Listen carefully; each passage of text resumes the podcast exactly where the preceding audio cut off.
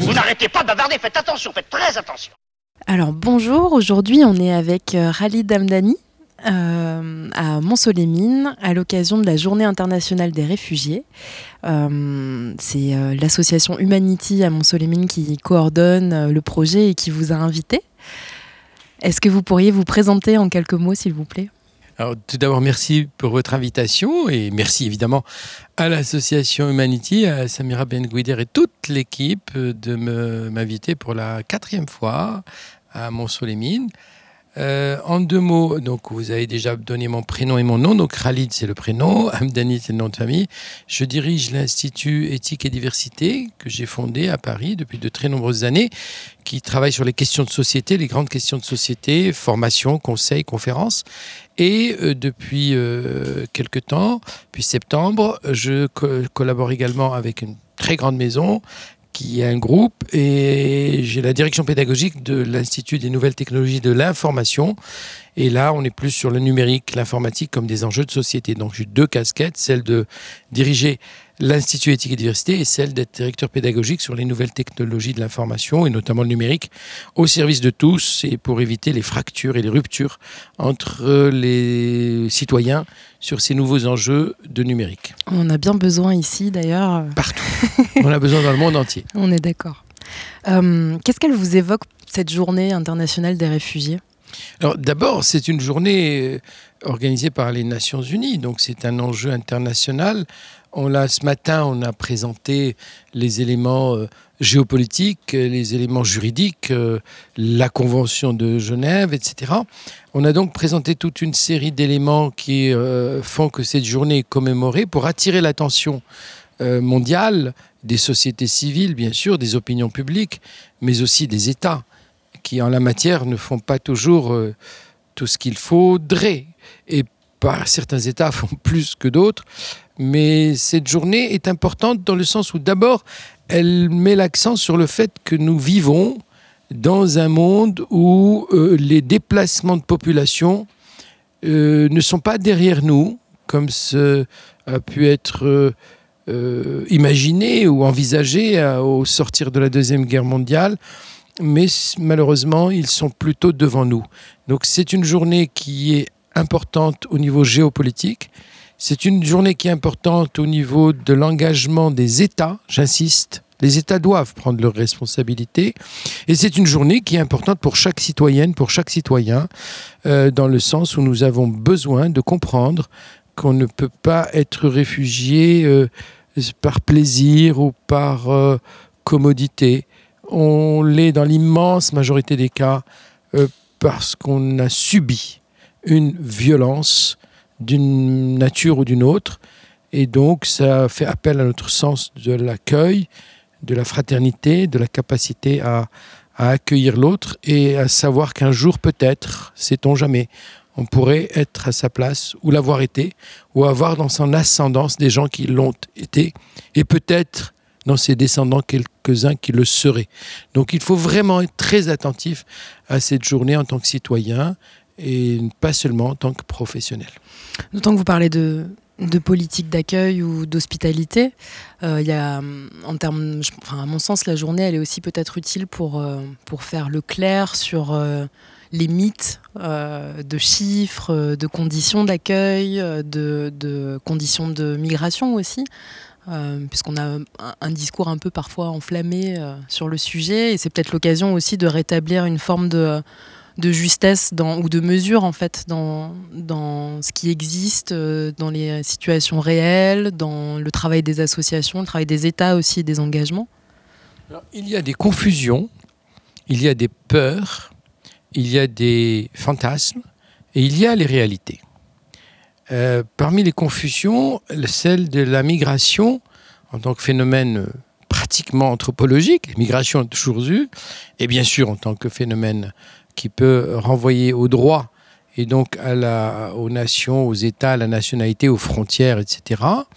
Euh, la notion de migration est une chose, la notion de les réfugiés, c'est très bien défini.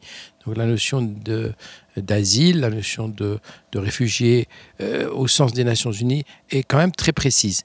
Donc il y a d'abord une rigueur et une précision à avoir. Deuxièmement, les euh, chiffres. Mais il suffit de regarder les statistiques pour savoir que les États qui accueillent le plus de réfugiés ne sont absolument pas les États riches. Les États riches n'accueillent pratiquement pas euh, de réfugiés. Si on les compare, la Turquie accueille infiniment plus que, la France ou l'Italie. Le Liban accueille infiniment plus que euh, le Liban, j'ai pris un, petit pays exprès, que, que la Suède. Euh, donc on est bien sur la bataille des chiffres est une bataille de chiffonniers. Euh, la réalité des chiffres, c'est que euh, les pays du Sud sont ceux où il y a plus de euh, réfugiés. Après, il y a les fantasmes. Bah, les fantasmes, que voulez-vous Il y a des personnes qui pensent que l'autre, dès lors qu'il est différent, par sa culture, ses us, ses coutumes, ses traditions, sa langue, peut-être son apparence physique, sa religion peut-être, même si c'est la même d'ailleurs, eh bien, serait une sorte de facteur qui va euh, diminuer, diluer, je n'ose dire polluer, même si certains le pensent, sa culture propre. Or, dans ces peurs ou dans ces fantasmes que l'on peut expliquer, mais que l'on ne saurait justifier, l'autre n'est est un, est un frère ou une sœur en humanité, donc c'est d'abord un être humain. Après, les questions culturelles, oui, il y a des vrais problèmes dans les rencontres culturelles. Et le pays d'accueil doit pouvoir expliquer sa culture, ses règles juridiques, puisqu'il faut absolument que les gens respectent le droit. Enfin, je suis très attaché, je suis un légaliste jusqu'au bout des ongles. Il faut que le droit soit expliqué pour qu'il soit compris et ensuite respecté par l'immense majorité des gens. Sinon, si tout le monde respectait le droit, par exemple, euh, au niveau de la route, ben, on n'aurait pratiquement pas d'accident, mais bon, euh, bien sûr, il faut que la majorité des gens le respectent. Mais la culture de l'autre euh, est une culture qui a ses spécificités. Dès lors qu'elle ne déroge à aucune règle dans le pays d'accueil, il faut essayer de les comprendre et de s'organiser pour que les gens puissent pratiquer et appliquer leur culture dès lors qu'elle respecte le droit du pays d'accueil.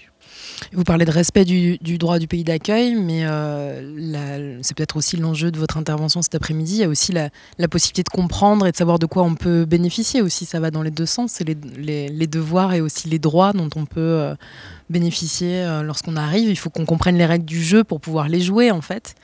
L'intervention cet après-midi porte sur la communication et l'interculturalité. Euh, Qu'est-ce que c'est ce, ce, concept Parce que c'est un mot euh, derrière lequel on peut mettre plein de choses. Euh, L'interculturalité, c'est quoi? C'est comprendre la culture de chacun et trouver comment on fait pour euh, les faire cohabiter? Venez à la réunion de l'après-midi et je vous donnerai la réponse. non, blague mise à part.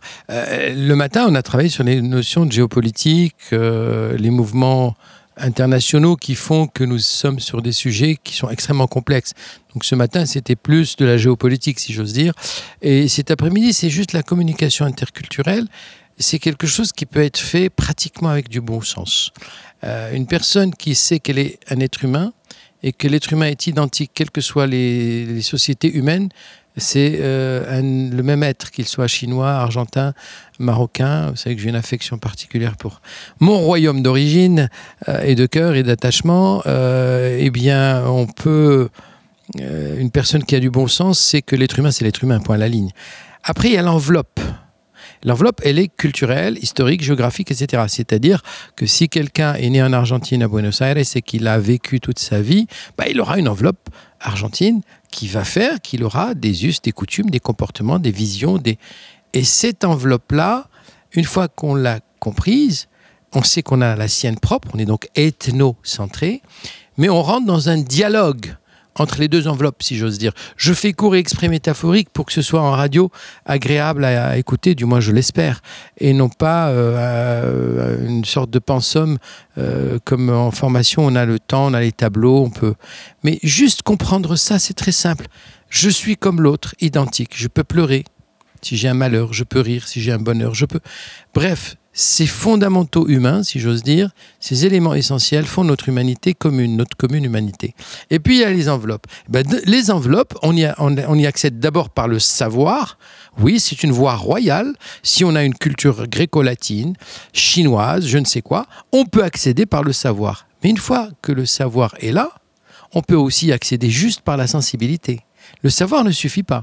On peut y accéder par le savoir, mais sans la sensibilité. Ou inversement. Donc, à partir du moment où je sais que je suis un être humain comme l'autre, égal en dignité, en droit, je peux essayer de comprendre sa culture. La langue est une barrière. Ça peut être aussi un pont. Donc il faut travailler à échanger en se mettant à la place de l'autre pour comprendre comment lui voit les choses. Manger, boire, euh, discuter, rapport homme-femme, la, relation à l'argent, la relation au temps, la relation à... Ce sont des éléments. Mais vous savez, même à l'intérieur du pays, je sillonne la France pour mon travail depuis 38 euh, ans. Deux à trois villes par semaine. Et j'habite à Paris. Mais enfin, il m'arrive parfois de constater que certaines personnes ne savent pas très bien comment se comporter si elles sortent d'un arrondissement lyonnais ou euh, parisien ou bordelais et qu'elles se retrouvent euh, dans certains territoires, disons, différents de ces centres-villes. Euh, ils peuvent avoir des petits problèmes de communication culturelle. Et on est dans l'interculturel, dans l'intra-national. On est dans la nation, mais il y a de l'interculturalité. Donc les relations humaines sont toujours complexes, mais l'interculturel visible est celui de l'étranger. Mais même à l'intérieur de la France, il y a besoin parfois de décodeurs pour certaines personnes. Mais ceci étant dit, le plus important, c'est de se dire comment elle ou lui voit-il les choses. Et j'apprends à connaître comment il les voit. Et je lui explique moi aussi ma manière. Et ensemble, on construit un regard nouveau, à condition de respecter toutes les règles du pays ou de la situation. Si je suis dans un contrat de travail, je suis dans un contrat de travail dans lequel, par exemple, on commence à 8 heures. Eh bien, 8 heures, c'est 8 heures. Ce n'est pas moins le quart ou 8 heures et quart. Si on est dans quelque chose qui est rigoureux, défini, contractualisé, expliqué, on l'applique indépendamment des cultures. Une norme ISO, standard de qualité, ne se fait pas différemment sous telle ou telle latitude et toute cette baliverne sur l'interculturel ou que les Marseillais arrivent en retard et les Strasbourgeois à l'heure, il faut arrêter ce genre de discours. Ça n'a aucun sens. C'est un individu. Et ça, c'est la responsabilité individuelle. Là, je suis très, très, très libéral, attaché au respect de la liberté individuelle, mais aussi de la responsabilité individuelle. Ici, on parle du quart d'heure bourguignon. Je ne sais pas si vous aviez entendu, mais... Ce quart d'heure bourguignon, je l'ai vécu dans toute les départements, tous les départements de France ont leur quart d'heure. Donc il n'est pas si bourguignon. Et à Paris, je crois qu'on parle de la demi-heure du métro. Hein. Ah oui, je comprends euh, l'excuse. La demi-heure des embouteillages, plus exactement. Euh. par rapport à ce que vous disiez, finalement, euh, moi, ce qui me pose question, c'est puisque ça, c'est de l'ordre de, l'analyse et du discours. Est-ce qu'on a réellement les situations qui se présentent pour vivre l'interculturalité Puisqu'en fait, est-ce que ça part pas juste, vous parliez de bon sens au tout début, est-ce qu'en fait la première chose, c'est pas juste passer du temps ensemble déjà euh, Faire ensemble des choses? Oui, mais la rencontre avec l'autre, tout dépend du lieu, de la situation, de l'occurrence, de l'occasion. Par exemple, quand on rencontre l'autre dans un club med ou dans vacances, on est dans une forme d'interculturalité, mais dans l'exotisme. On consomme de l'autre, on consomme de la différence. Mais j'ai une très belle phrase assez profonde du philosophe Alain, enfin son surnom, du philosophe Alain, qui disait Il est plus facile d'aimer tous les Chinois que son voisin de palier. À partir du moment où on partage des enjeux, la question de l'interculturalité devient très sérieuse. Habiter sur le même palier, travailler sur le même euh, lieu de travail, avoir des relations euh, familiales par mariage un de ses enfants qui se marie avec une personne appartenant à notre univers, à un autre monde, ou soi-même, hein, etc. Donc, si c'est juste de l'exotisme vu à la télévision, consommé en touriste, il n'y a jamais de grand problème, sauf à se faire euh, une petite diarrhée parce qu'on a mangé dans un boui-boui ou parce que euh, on, l'appelait la tourista à mon époque. Je ne sais plus comment on dit ça aujourd'hui, ou à se faire dévaliser, ou au contraire à être merveilleusement heureux d'avoir passé un séjour je ne sais où. Je ne vais pas quand même vous assigner à chaque fois le Royaume du Maroc, Marrakech ou Fès.